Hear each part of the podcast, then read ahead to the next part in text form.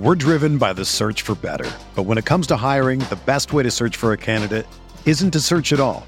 Don't search match with Indeed. Indeed is your matching and hiring platform with over 350 million global monthly visitors, according to Indeed data, and a matching engine that helps you find quality candidates fast. Ditch the busy work. Use Indeed for scheduling, screening, and messaging so you can connect with candidates faster. Leveraging over 140 million qualifications and preferences every day, Indeed's matching engine is constantly learning from your preferences, so the more you use Indeed, the better it gets. Join more than 3.5 million businesses worldwide that use Indeed to hire great talent fast. And listeners of this show will get a $75 sponsored job credit to get your jobs more visibility at Indeed.com slash BlueWire. Just go to Indeed.com slash BlueWire right now and support our show by saying that you heard about Indeed on this podcast. That's Indeed.com slash BlueWire. Terms and conditions apply. Need to hire? You need Indeed. This podcast episode is brought to you by Coors Light. These days, everything is go, go, go. It's nonstop hustle all the time. Work, friends, family expect you to be on 24 7. Well, sometimes you just need to reach for a Coors Light because it's made to chill. Coors Light is cold lagered, cold filtered, and cold packaged. It's as crisp and refreshing as the Colorado Rockies. It is literally made to chill. Coors Light is the one I choose when I need to unwind. So when you want to hit reset, reach for the beer that's made to chill. Get Coors Light in the new look delivered straight to your door with Drizly or Instacart. Celebrate responsibly. Coors Brewing Company, Golden, Colorado.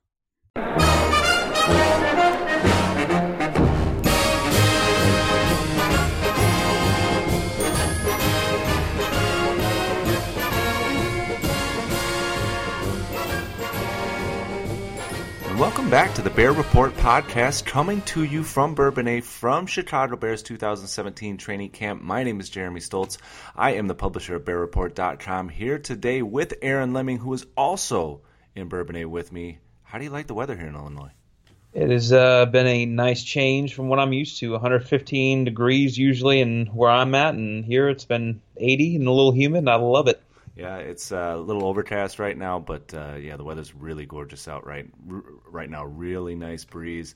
Really good day for the first day of uh, uh to kick off training camp, uh, and I know that it's going to get real warm here uh, coming up. So we're trying to enjoy Uh, this nice day as we have it. But uh, lots to talk about here, and not a lot of time to do it. So let's just get right into it. Uh, Pernell McPhee starts the season on pup with a new knee injury. This John Fox revealed today that it was uh, it's in his left knee, where uh, McPhee had the surgery a couple a year and a half ago on his right knee, and uh, this is a new uh, just uh, something that they found in the knee during his physical uh, when they came down here to Bourbonnais, and now he's going to start the season on the physically unable to perform list and uh, you know, he, John Fox said it was day to day, and I guess that's really what it is. I mean, it could be a week, like he said, or it could be a day, it could be a month. They don't really know, uh, but a little concerning, don't you think, for a guy who's already had a number of knee injuries in his career?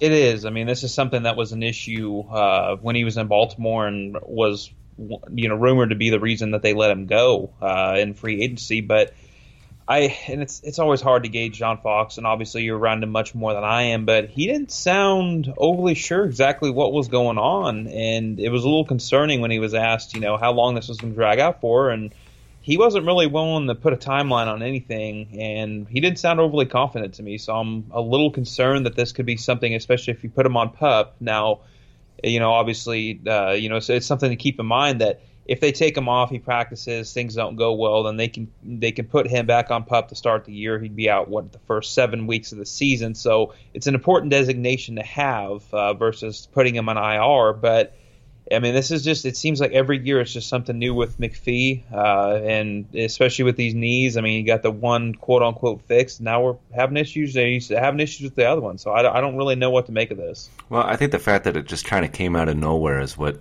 is really the most concerning about it, and you don't know the, the depth of the injury and you know really what it is at this point. I doubt the Bears really have a, a, a good grasp on what it is and how long he's going to be out. So I, I, don't think John Fox was trying to fool anybody when he was talking today. I think he was uh, genuinely just did not know exactly the, the extent of, of McPhee's injury and how long he's going to be out. And I think that's a huge blow to the defense. This is a guy who you and I have talked about over the last few weeks, who was supposed to come back healthy and really kind of be the catalyst for the defense like he was when he was healthy a couple of years ago. And now, you know, not only is he not going to be out there now, but uh, you know, there's a chance he might not be out there uh, to, like you said, for those first seven weeks of the regular season if he doesn't get out there soon. So, uh, very concerning for for the Bears defense and something that you know, guys like Willie Young, Lamarr Houston.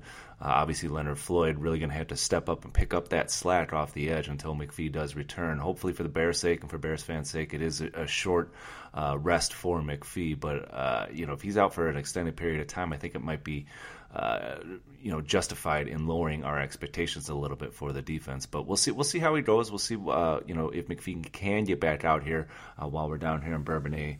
But right now, yeah, it's it's definitely time to get a little bit of concern about one of the best defensive players for the Bears. But Moving on a little bit, let's talk about one of the other best, uh, one of the uh, other top defensive players on this team, and that's Akiem Hicks, who said uh, yesterday that he wants to finish his career in Chicago. Drew Rosenhaus was seen uh, in the vicinity uh, which led people to speculate that the, uh, the Bears are working on a deal. I know it was reported, I believe it was the Sun Times who reported that the Bears are in contract talks with Akiem Hicks. And this is something that you uh, specifically have brought up a number of times about how this needs to get done. You happy now that Rosenhaus is in the building and, and there's at least some talks going on with an extension with for Hicks?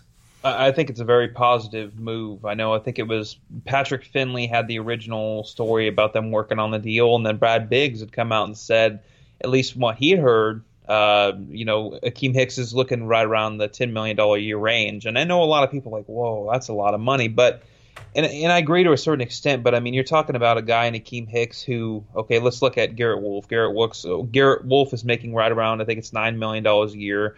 Um, Malik Jackson's a little over 14 uh, million a year, and Bennie Logan and uh, and Dontari Poe. When you just look at the annual average value, I mean, they're right in the $8 million range. And I would say that Akiem Hicks is right in that same range. And I mean, you got to look at it the way, especially with, uh, you know, a guy like Malik Jackson. I mean, the, the cap has gone up a little bit. So I think if $10 million a year is what he's looking for, I think if you can get the guaranteed money, it seems to be right in about the 35 to 40% range. So if you're looking at 18 to $20 million guaranteed over a four year deal of, forty million dollars. I mean, I think that's something that both sides can pull the trigger on, knowing that they get a good deal. I mean, that's just my take on it. I think things will probably develop a little bit more, but I think especially when you look going into next year, Mike Glennon is going to be the only guy moving into 2018 that has a higher cap hit than ten million dollars. So they have money to spend. They have, uh, you know, they don't really have a lot of resources, or they have a lot of resources and not a lot of players to use it on. So,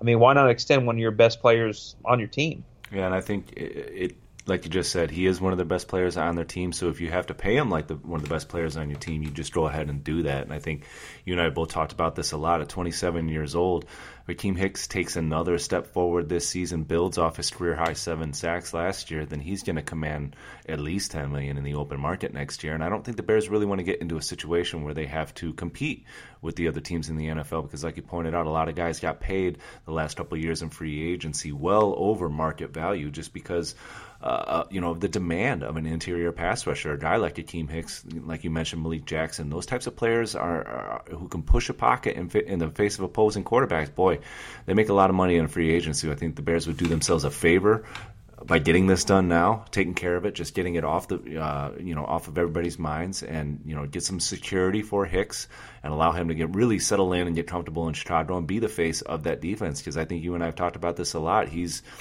you know, he, a healthier team Hicks is going to be a big, big, make a big difference for this team this year, and I think we're going to see it again. And it's going to make everybody feel a whole lot better if he's already under contract when he's making big plays this year. So hopefully, they get that done, hopefully, uh, you know, like you said, he, there shouldn't be uh, uh, anybody balking at the money here. I mean, I think 10 million a season is uh, what the market says that uh, Akiem Hicks should be paid, and I don't think the Bears should be uh, pinching pennies when there's really no need to. They're not up against the salary cap, and they have the money to spend. And like you mentioned, Mike Glennon being the only guy over 10 million, there's a very good chance Mike Glennon won't be here next year, so that gives him even more money to spend. Why not give it to uh, one of the best players on your team? Hopefully that gets done for the Bears here soon. Wrap, you know, get a guy wrapped up who's one of your best defensive players, and you can move on and and, and you know deal with some other issues that you have with the team. I think that's a great. I, I think it's great that Hicks wants to be here. I think it's great that they're working on it. Uh, good sign for the for the defense going forward. Um, as far as health, though, we talked a little bit about uh, Pernell McPhee.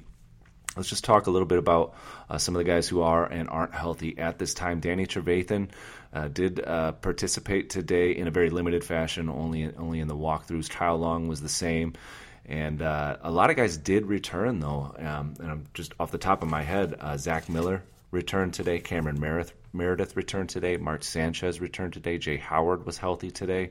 Um, anybody else I'm missing right there off the top of your head?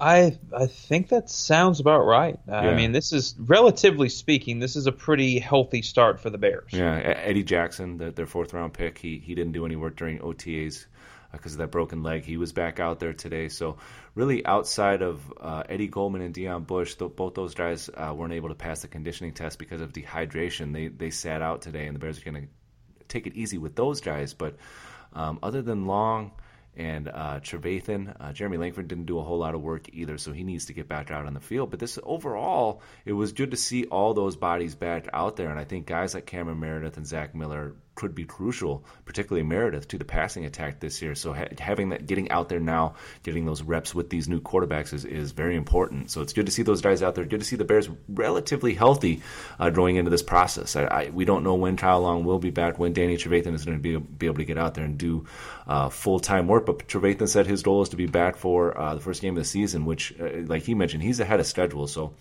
That'd be a huge, huge boost for the defense. Who really, I, I, mean, you and I talked about it. No one really expected Trevathan back at this point. So to get uh, a player of his caliber potentially out there in Week One, uh, that's reassuring. And I think overall, looking out there today, you know, we talked about the injuries. I mean, how, how do you feel about the health of this team as we move here, uh, move ahead in training camp?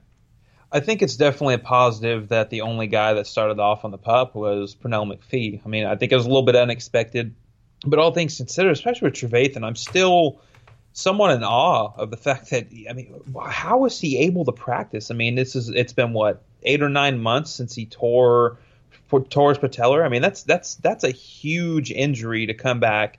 And I was actually talking with Jarrett Payton earlier about it, and he, and he was the, the thing that we're both agreeing on was the fact that it's like you know these guys tear these you know tear tendon like this and it's not a matter of you know if they come back sometimes but it's a matter of how they're going to come back. But the fact that he's coming back so early is is big and i think getting some of these other guys back i think when you mentioned like a kyle long or even like an eddie goldman or an, and Deon bush i think it's I think the the biggest key that I've seen so far, and granted, obviously it was only today, and just hearing what John Fox has had to say, it seems like they are really going to make sure that they're not overworking their guys, that they're being careful with how everything goes. And I think that's smart because we've seen a lot of injuries lately.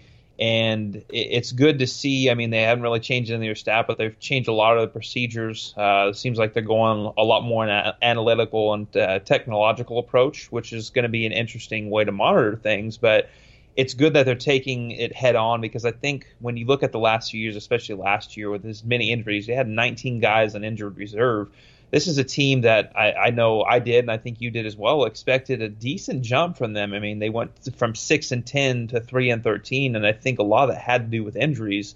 And if they can keep healthy, I, I think a lot of people are going to feel much different about this team come the end of the year. Yeah, they definitely had to change their approach, like you mentioned. The last couple years have just been, you know, the team's been decimated by injuries, and you, there wasn't the depth on the depth chart to really overcome that, and that's how you end up a three and thirteen football team. Well, you know, a three and thirteen football team that was far more talented than what that record showed. So it's just, just goes to show you what injuries can do to you. So now, you know, we're looking at a team that you know, outside of the concern with McPhee, everybody seems to be heading in the right direction. Uh, and no new injuries happened today, so that's very positive. Uh, another guy who, who wasn't out there today, just, off the top of my head, Marcus Cooper, uh, d- didn't participate again. He really hasn't participated with the team since the first week of OTAs. Not exactly sure what the injury is, but um, he hasn't been out there either. So otherwise, yeah, this is a fairly healthy team, and it looks like everybody's on the right path. And if they can stay on that path, no major guys going down here over the next three weeks, going to put them in very good position heading into into week one, especially with that brutal slate in the first month. If, if big guys start going down now, and they're not out there during that first month of the season, the, the odds of them going 0 4 are very good. So it's it's good to get those get those guys back. And I think you're right; they are going to start taking a little bit more easy, changing their approach a bit with guys like Kyle Long with guys like Danny Trevathan. No, no need to rush them back. Just make sure they're healthy for week one. And I think that's what we're seeing right now. So if there is one positive that came out of today, it's the fact that uh, everybody, everybody, seems to be heading in the right direction. We, we weren't able to say that last year at this time or really at any point last season. So, uh, you know, Bears fans, cross your fingers. Hopefully that stays the same way. So, you and Aaron, or me and Aaron, were both out there. You you saw uh, practice today for the first time. I, have seen these guys a few uh, a few opportunities before during OTAs and minicamp. So what you know, what stood out to you? Who stood out to you? And what were your overall thoughts of the team?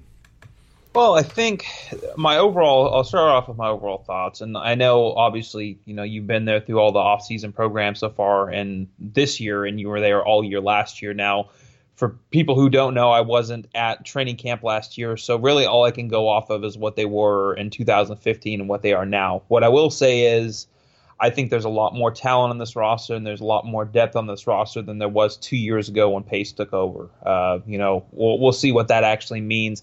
I think the biggest surprise for me and what really stood out to me when you look at players of position was a quarterback. Uh, and it's not just Trubisky, it's not just Glennon. I think the quarterback group as a whole. I mean, even Mark Sanchez looked pretty good today, but obviously, you know, Glennon and, and uh, Trubisky were the two big ones. I thought I mean, there's definitely a different style. I mean, there's there's definitely a different approach when you look at the two quarterbacks. I think uh, Glennon's kind of more of a uh, uh, I'd say conservative approach, and uh, you know, there's a little bit more checkdowns involved. But I I I was actually impressed. I'm not a big Mike Glennon person, and watching him today, he he showed me something that I, you know, and obviously it's just practice, but he showed me something I didn't really think he was capable of. Uh, a little bit more mobility than I was expecting.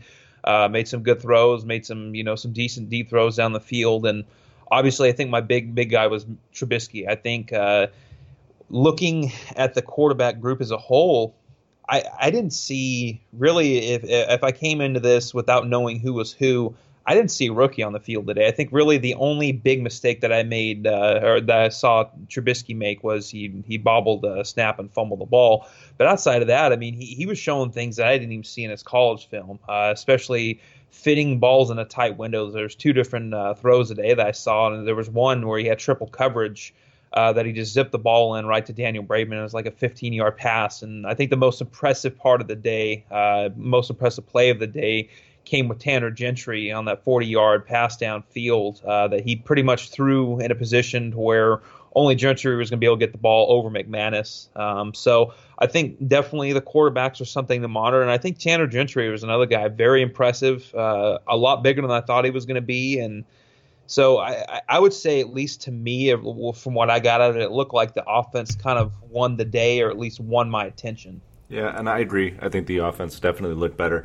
I thought Mike Glennon had the best practice that he's had since he's been with the Bears. And you know, anybody who's listened to the podcast knows that I was a little rough on him during OTAs and minicamp because I expected a little bit more. But uh, he definitely seemed more in command of the offense today. Didn't uh, put the ball in harm's way. In fact, I don't. I, there wasn't a single interception out there, which is in stark contrast to OTAs and minicamp where there was an interception uh, every four or five plays. It seemed like so. Uh, you know, for them to everybody to come out there and be, you know, put the, not you know put the ball into harm's way, not put throwing into double triple coverage, uh, and and not really allowing any opportunities for turnovers. I mean, I think there was only one pass breakup that I even saw. So all these guys, including Glenn and Trubisky and even Sanchez, they all came out there and looked like uh, the, the, last five weeks they've been doing some studying and they, they seem a little bit more comfortable with Dow, with what Dowell Loggains is asking them to do and that's that's a great sign for the offense because I was a little worried about whether or not Mike Glennon was really going to be able to pick things up and you know get the ball rolling right away, but he did today, and that that was a, a very very good step I think for the offense for the passing attack. But I think you mentioned Trubisky, and uh, you know you saw his flashes, and he does. He does. He has those throws where you're like, "Wow, that's why he was the number one quarterback selected in this draft." But you also see rookie mistakes. You also see him, uh, like you mentioned, he had the fumbled snap, uh, which we haven't seen for. I hadn't seen for a couple of weeks out of him, but uh, you know that was an issue during veteran minicamp. Obviously, he didn't do it in college, so s- still something he's clearly working on. But I think that's going to come with time. But I mean, that throw that you talked about to Braverman, that was a, a naked bootleg where uh, you know, Trubisky showed off his mobility, and then just with a flick of a wrist, fired it about 18 yards down the field and hit hit Braverman in stride. That's the type of stuff you saw out of Cutler, and I don't I don't think that I'm not comparing Trubisky's arm to Jay Cutler, but just that effortless type type of throw on the run. I mean, the athleticism is there, the accuracy is there, the arm strength, it's all there. I mean, I think you saw it today. That was your first taste of, you know, what he's capable of. And I think the ceiling is very high. If, I think you agree with me. And, and it's really just a matter of, you know, working out those small kinks because when he flashes, he really stands out, right? Oh, yeah, absolutely. I, and it's interesting that you bring up Cutler because that's exactly uh, on a few of the throws that he made. That's exactly who I was thinking, and I know that's going to scare some people because you know Cutler did make a pretty decent amount of mistakes, but that's something in Trubisky's game I didn't really see much of uh, in in his time in college, and that's that was that was a very surprising thing. And I think we talked about it a little bit towards the end of practice today. Uh, you know, some of the throws that he's able to make, uh, you know, on the far sideline and those those across the field throws are, are impressive. I'm a little concerned I mean, he he gets them there. Sometimes they seem like maybe they're a touch too late. Uh, but as I say that, you know, then he then he made I think it was Braverman again, who actually had a pretty decent practice. Mm-hmm. We'll, we'll have to see how that goes. But I mean, he he made a pretty good throw to to Braverman over there. So I I it, and it's just one practice, so it's hard to really gauge. But if this is how things are going to go for the quarterback group as a whole uh, throughout camp, throughout preseason, the season, uh, I think this quarterbacking situation could be a lot better than people think. Obviously, just one practice, we'll see. We could we could be talking the exact opposite thing tomorrow. Yeah, you never know. It's like you said, one practice, things change from day to day. But I just think I've you know from what I saw in OTAs and mini camp, I saw progress today, and that's really you didn't see a whole lot of that uh, when the Bears were up at Halas Hall doing their own thing. And so, so to see just one step taken forward is, is a positive sign for me. So, uh, you know, for the for the sake of the offense, you'd want to see more. You know, another. Let's see another step tomorrow. Let's see another step uh, when the pads come on, on on Saturday, and that's when we really get a better feel. Once that pass rush starts coming in and guys start getting in their face, we'll, we'll have a better feel for these guys. But at least for one day, uh, those quarterbacks look good from top to bottom, so it's a positive sign for the Bears. And I thought that uh, the, you know, like you mentioned Braverman, but I thought that the the player, or a couple players, a couple receivers really stood out to me. And the first was Markus Wheaton. And uh, during one-on-one drills today, the cornerbacks and wide receivers went at it, and it, that's always great theater, always great to watch. If you're ever at training camp, make sure you, you, you catch those one-on-one matchups, whether it's between wide receivers and corners or whether it's the offensive lineman. That's the real good stuff, which we'll get on Saturday.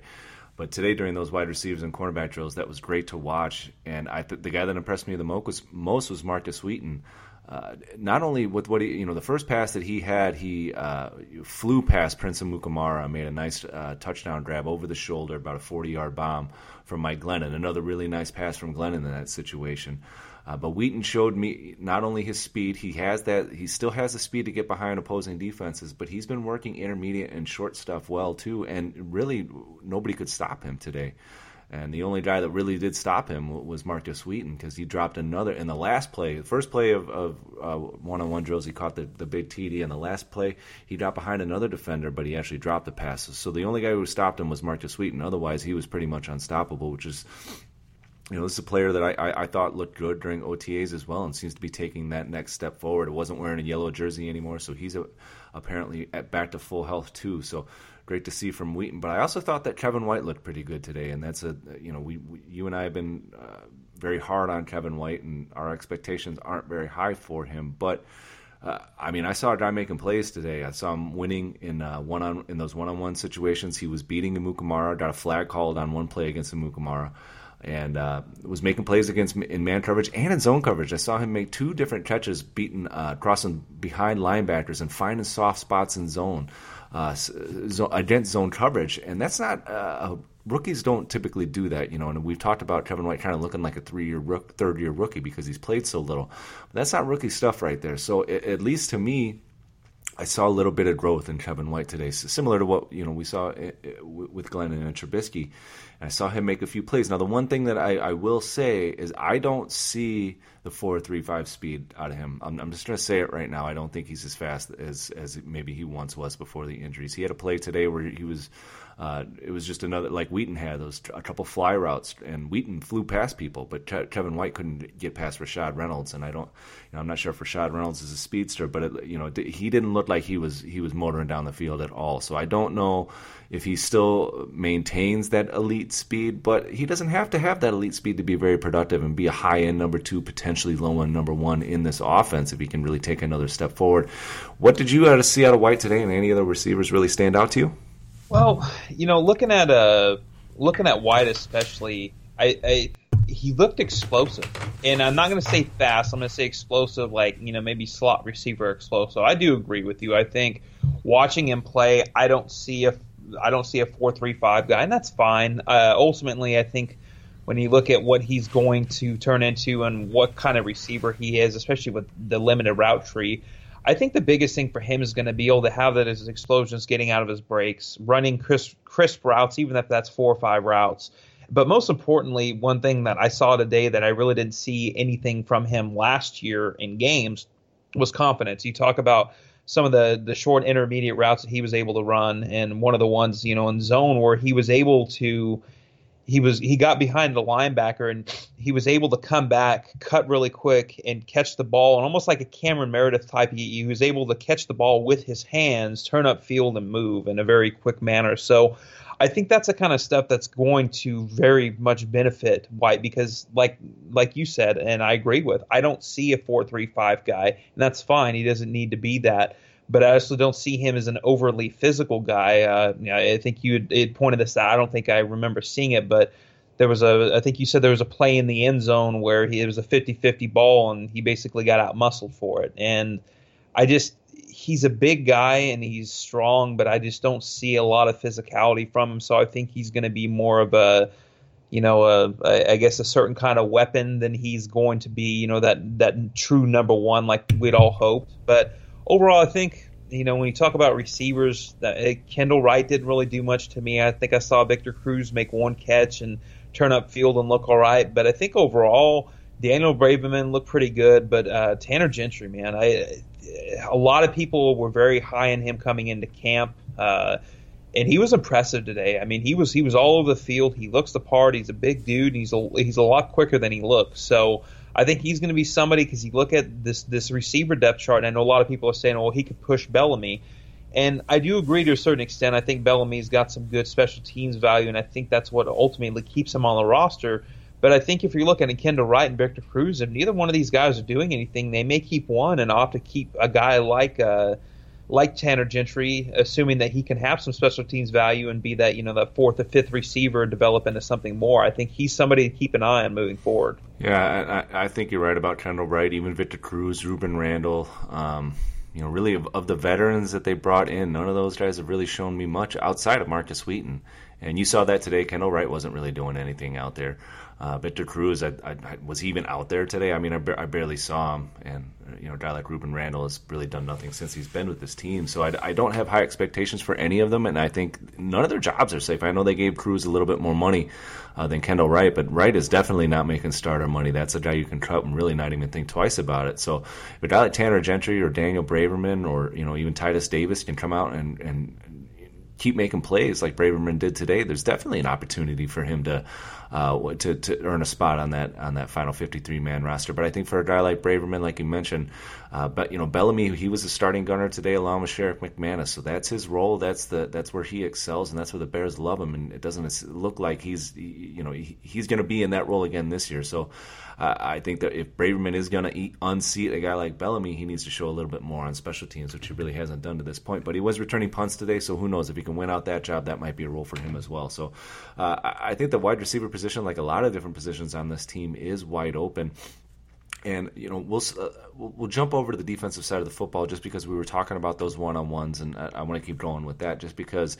Um, you know, competition is wide open at the cornerback position as well. And a guy that I really thought played well in OTAs, Amukamara, Prince Amukamara, did not play well today at all. Kind of got beat up in those one-on-one drills. Was there was a, a referee, a couple referees out there today. Mukamara was flagged. I want to say at least three times during the one-on-one drills, and I think he got another flag during team drills as well. It was real grabby out there and really didn't show uh, you know the same ability to mirror opposing receivers, the same physicality that he was showing on, on 50-50 jump balls that he uh, during OTAs. I didn't see that today at all. I saw a guy who was just you know trying to keep pace, and uh, you know in order to do that, he was grabbing receivers and getting penalties for it. So really disappointing to see him kind of take a step back again. One practice, he might come out and look like a, a world beater tomorrow, but. Amukamara didn't uh, didn't look great. Cooper hasn't practiced for a while. I didn't think Cre'Von LeBlanc looked very good today either. I, I, think that secondary, you know, that cornerback position, you know, Kyle Fuller's still getting beat left and right. I, I have no faith in him. I'm not, uh, you know, we talked a little bit about how, you know, there's there's some new blood out there, but any of those guys impress you today? Not really. I thought I thought the corners as a whole looked kind of bland. And I'm not really sure because I mean you go back and forth between uh, camp on a day to day basis, and it seems like early on the offense kind of gets a better better uh, end of the defense and so on and so forth. So I, I don't really know I, I don't really know how to take it, but I do, you know, watching especially Amukamara. I mean, we, we were standing there in one play over on the sideline where he practically tackled. Uh, I think it was Markus Wheaton on a play and and ended up getting flagged for it, but I, I, think it's gonna. There's a lot of names, and I think there's definitely some upside there. Uh, but what I did find interesting, and I, who knows if it's just a John Fox thing, is you, you, talk about corners and and defensive backs as a whole. They don't have one uh, defensive back listed as a corner or safety. They're all defensive backs, and I thought that was pretty interesting because you have a guy like Deiondre' Hall who was playing some safety who didn't look out of place to me. Uh, I don't think he looked particularly good, but he didn't look out of place. So I think there's a lot of, I guess you could say, upside names, and they've got some veterans and and and so on and so forth. But you, would like to hope that at least somebody's going to step up. I, I, think things will probably start amping up, uh, you know, as, as as the pads go on. I think that's what Saturday. So it's uh, nothing really to speak of. But I think as a whole, at least for me, nobody really stood out defensively. Uh, I think except for Akiem Hicks. But once again, I mean, it's kind of hard to gauge these guys when there's no pads on and at least to me, it seemed like they were they weren't quite at a hundred, you know, running at a hundred percent uh, versus when I was there, uh, you know, two years ago when they they didn't have pads on. It seemed like they're going a little harder. So it was kind of a weird vibe for practice today. It almost kind of seemed like it was more geared for the offense to be able to take advantage and do some things. That was just my vibe. Maybe I'm wrong, but wasn't overly impressed with the defense, but I wasn't, you know, overly upset with it either. Yeah, well, I, sometimes the the you know in the past when when Lovie Smith was here, the defense always was ahead of the offense. Uh, early on in training camps, the defense was the same every year, and you always had Brian Urlacher and Lance Briggs, and um, you know the same guys were out, were typically here, worked in the same system, and they could just step right into it and go. And uh, that's not what's going on here. Too many new faces, too many. Um, you know too many guys uh, trying to fill roles that they had they haven't filled here before. And I think we're seeing a lot of that out of the defense right now. But again, back in OTAs, the defense was making plays left and right. So this this could all change. Uh, but you know, I guess my biggest concern was just not seeing any any big plays out there. The one play that Amukamara had could have made was uh, there was it was a blitz on Glennon, and he he just threw up kind of a garbage pass. Uh, and I forget who who uh, was covering, but the, the receiver didn't even see it. Mukamara went up over the receiver, opportunity for an easy interception, and he dropped it. So I think it was just a really bad day overall for Mukamara, and uh, you know I, it, it would be nice to see some of these cornerbacks start making plays because then you know if the defense isn't going to carry this team, where's where's that going to come from? Um, and that that might be the rushing attack. I don't know. I mean, we can talk about that a little bit, but I, I, I worry a little bit about whether or not you know, especially with a guy like Marcus Cooper not being able to get out on the field. I wonder where those those big plays are going to come from the secondary. Quintin Demps talked a little bit about it. We can move to the safety position if you want.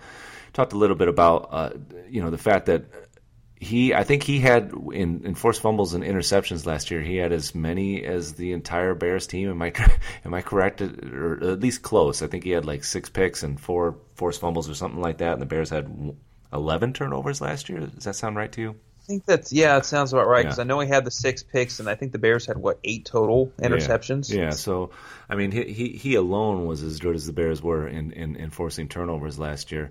Haven't really seen a whole much a whole lot out of Demps. A lot of people have been asking me about him, and I, you know, just I don't know if it's a lack of uh, opportunities Um, most of the deep passes have been near the sideline, so the safeties haven't been able to get over there. I'm not exactly sure what it is, but no big plays out of Quintin Dempson, no real big plays out of any of the safeties, especially not today either. Uh, what was notable today is that Harold Jones-Quartey was uh, getting a little uh, love with the first team, rotating with Adrian Amos, which I thought was interesting because we just kind of assumed that Amos was going to be that guy. But I, I, you know, I think like the cornerback position, safety is a wide open uh, uh competition back there, and they're going to keep rotating guys in and out until they find a nice duo. Duo, and I thought what Demp said uh, after practice was. Exposed a lot about his his thinking. He said, "I don't care who it is you know, I'm out there to do a job, and it doesn't matter who's next to me. I know what my job's got to be, and I know what his job's got to be. So whatever the face is, whatever the number is on the jersey, I'm just going to make sure everybody's in the right place. So you, you love to see that type of leadership, that that type of confidence from Demps, but at the same time, you'd like to see some plays uh, being made out there, and you know that goes hand in hand with the cornerbacks, and I think with a little more pass rush when the when the pads get on, we might see some balls uh, that you know the, the defenders might have better opportunities on. Uh, but you know. Uh, of the entire defense, anyone that you you know, I mean, you, you, mentioned Hicks. What what did you see out of Hicks today? What how did he impress you?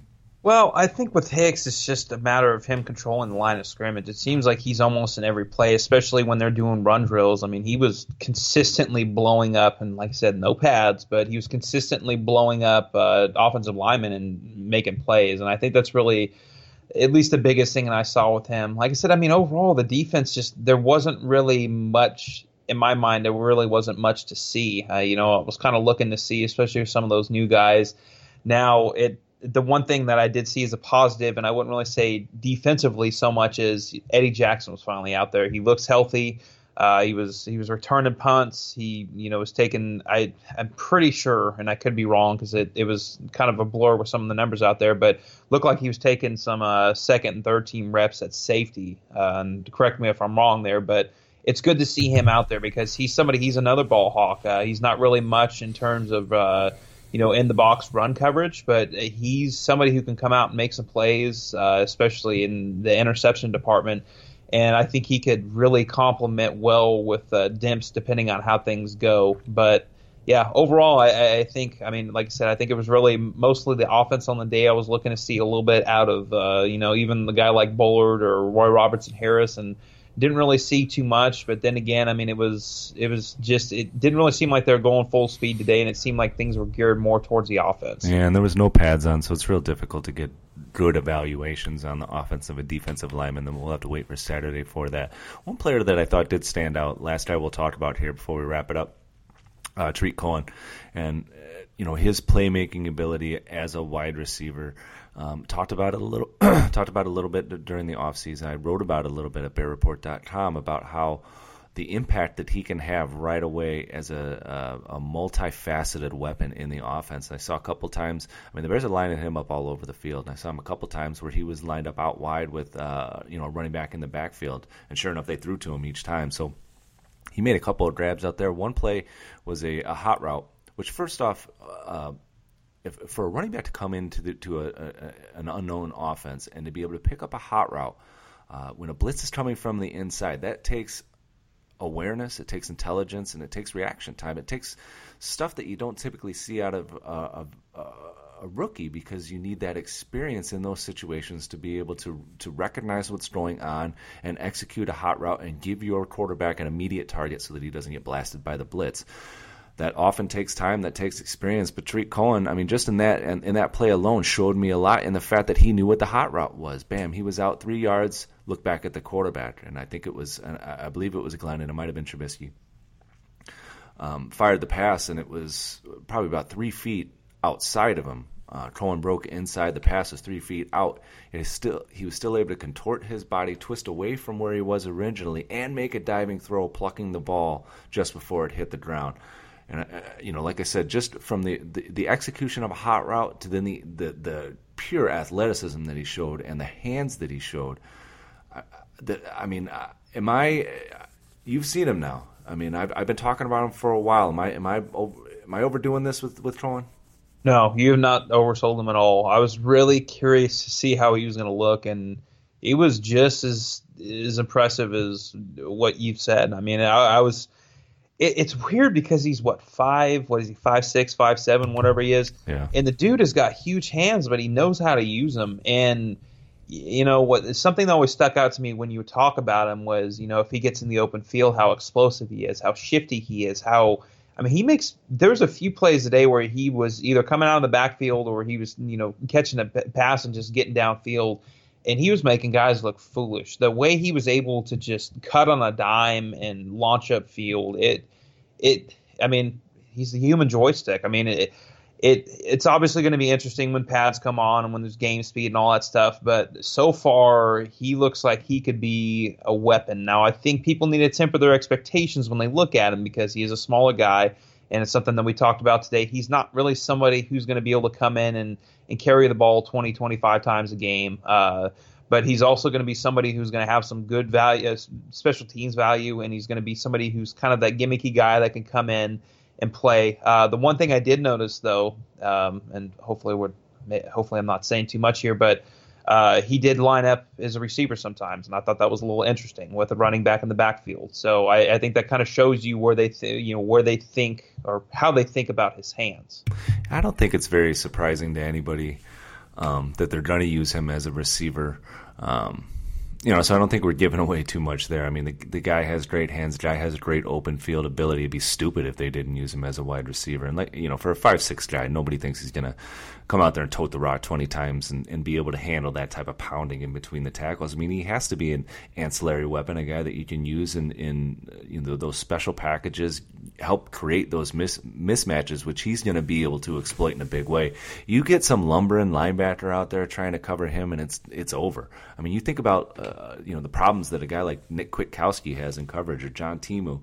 Those if that type of linebacker is out there, and all of a sudden they're they're four yards across, and they have to, to follow that little dude around, no chance. He's going to make him. He's not only going to get open, but then he's going to make him miss in the open field. So, uh, you know, as long as a little dude like him, five six, I, I wonder the type of power. You know, he's got to be able to avoid those big hits. But if he can absorb NFL contact, he's definitely going to be a, uh, a playmaker for the Bears. And with his speed to go along with all that, you give him a little space, he's going to take it to the house. So I, I you know, I don't think that you're going to see Tarik Cohen out there every uh, every down, and probably not going to carry too many times from the backfield. But I think if Dow Loggains is creative and understands what he has in the little guy, I think he can he can really make the most of him, and he can be a major asset to the offense, uh, particularly in the passing attack. One last thing, and then we'll uh, we'll wrap it up here. How did you think the tight ends look? Because I was actually really impressed by some of the backups. Um, ben Braunecker had a really nice touch. Daniel Brown has good hands. Even MyCole Pruitt had had a really uh, exciting grab, and just getting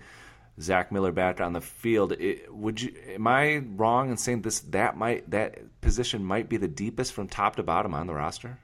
I, you know, I was actually thinking the same thing. I mean, you look at, uh, you know, there's been a lot of talk about Adam Shaheen. Now, I, I didn't think he was quite as big as everybody said, and that's not to say that he's he's not a big dude, but uh, and it's not a bad thing either. But I, I think you look at, especially with uh, Daniel Brown uh, and, and Zach Miller, and then Adam Shaheen. I think they're all pretty similar in size. I, I think obviously Shaheen's the bigger of the three, but uh, Miller Miller's a little bigger than I remember, but Dion Sims actually impressed me. He's he's uh, he's a little bit bigger than I thought he would be, and he's a little bit more athletic than I thought he'd be. They man, they got some serious upside, and it, and it makes me wonder because of Zach Miller's health and just the upside that they have, you know, with uh, Daniel Brown, with a Braunecker, with a MyCole Pruitt. Uh, it's like, man, does you just have to wonder is Zach Miller really a guy that's going to be on the Week One roster? And that's that's not really a discredit to him as as much as it is that that that, that position has really improved. They put a lot of uh, low term investments in there, and then they come in this year and they spend a second round pick on Shaheen, and they spend six million dollars a year on Dion Sims, and it's it's it's going to be big, especially when you look at the the market next year and the draft and, and free agency. I think Pace did did a very smart thing, and I think they're going to be able to use a lot of two tight end sets and have good depth doing it. Well, I think there's no reason to cut Miller as long as he stays healthy, and they inserted him right back in the first team uh, today. So it wasn't like he he's going to have to work his way back into the starting lineup. He's right there alongside Dion Sims. So I think they still have plans for him, just as long as he can stay healthy. Now that's a huge, huge factor for a guy like Miller who really hasn't been able to stay healthy throughout his career, but he's shown that when he is out there and playing at 100%, that he can play like a number one tight end. So when you, ha- like you said, when you have guys like Miller and Sims and Shaheen, and potentially, you know, if one of those guys go, goes down, you, you, you still like the guys that you have in Braunecker and Brown, and even even a guy like MyCole Pruitt. I mean, somebody's going to get stashed on the practice squad who probably deserves. Uh, a, a, spot on the 53 man roster. It's a good problem to have, and I think again, uh, like I mentioned before, with Cohen, if Dow Loggains uh, understands what he has and the talent that he has at that position, especially if those guys out wide aren't making plays, which could be a, a you know a strong possibility this year. Uh, you know, his best bet is going to be go to those tight ends. So at least uh, you know that that's a good plan B to have. I, honestly, it should be a plan A. But if you know if all else fails. Uh, looks like the tight end group might be able to carry the passing attack going forward if, if everything else is not running on all cylinders. Anything else you want to mention? A couple minutes left. Anything else that stood out to you on your first day back? Uh, no, not really. I think uh, they've definitely put a big emphasis on returners. I think it, I, I think I, I, think Benny Cunningham is going to play a bigger role, and I think he has a lot better chance of making this roster than a lot of people think. I will say that, but I, I like the I, I, like the amount of names that they have right now at the at the returning positions. I mean, just the guys that they've added. Plus, you still got Deonte Thompson in there. Uh, you know, just a slew of names. Even Bryce Callahan looked like he was back there at some points returning punts. So that's going to be another one to uh, kind of monitor because the Bears have really kind of lacked at that position over the last few years, both kick and punt returner. And I think there's going to be a lot of competition there, and hopefully they can actually start, you know, turning the field for the better for themselves. Yeah, the Bears have a lot of guys. One of the guys you mentioned before, Eddie Jackson. I think a lot of people are really interested to see uh, not only what he can do on defense, but what he might be able to bring in the return game. Um, eh, you know, eh, like I said, the Bears need some explosiveness in that area. So they they did bring in a bunch of guys. Cohen is another guy who's in that group, uh, in the mix there for one of those return spots. So there is some uh, some exciting playmaking guys here. Uh, and like I said, it's gonna be fun to watch, especially when the preseason when they all start getting opportunities to return punts and kicks. So that'll wrap it up here, guys, for our first training camp podcast. We're gonna do another podcast, most likely on Saturday uh, or Sunday or Monday after we get those pads on and get a good look at these guys uh, fully padded up and, and going at 100% out there. Can't wait for it. Uh, that's it for us, though. So, guys, be sure to follow Aaron on Twitter at Aaron Leming NFL. Give me a follow on Twitter at Bear Report. Check out all our work at bearreport.com with our brand new updated uh, front page as well as our, our Facebook page. And if you haven't already subscribed to this podcast on iTunes, that's it, guys. We'll be back in a couple days talking more about Bears training camp and what these guys look like with pads on. Have a good couple of days.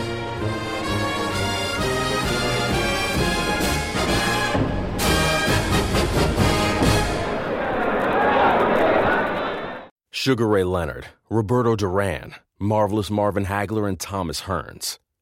Legends, whose four way rivalry defined one of the greatest eras in boxing history. Relive their decade of dominance in the new Showtime sports documentary, The Kings, a four part series premiering Sunday, June 6th, only on Showtime. The headlines remind us daily the world is a dangerous place. The elites in charge say everything's fine, stop noticing, but you know better. And your gut knows that time is short to prepare for a world that is four missed meals away from chaos. My Patriot Supply has helped over 3 million families become more self reliant and is the company Americans trust to prepare. Go to mypatriotsupply.com and secure their best selling three month emergency food kits. Each contain delicious breakfasts, lunches, and dinners, averaging over 2,000 calories per day. Secure at least one food kit for each family member. For a limited time, save $200 plus get free shipping on all their Ready Hour 3 month emergency food kits.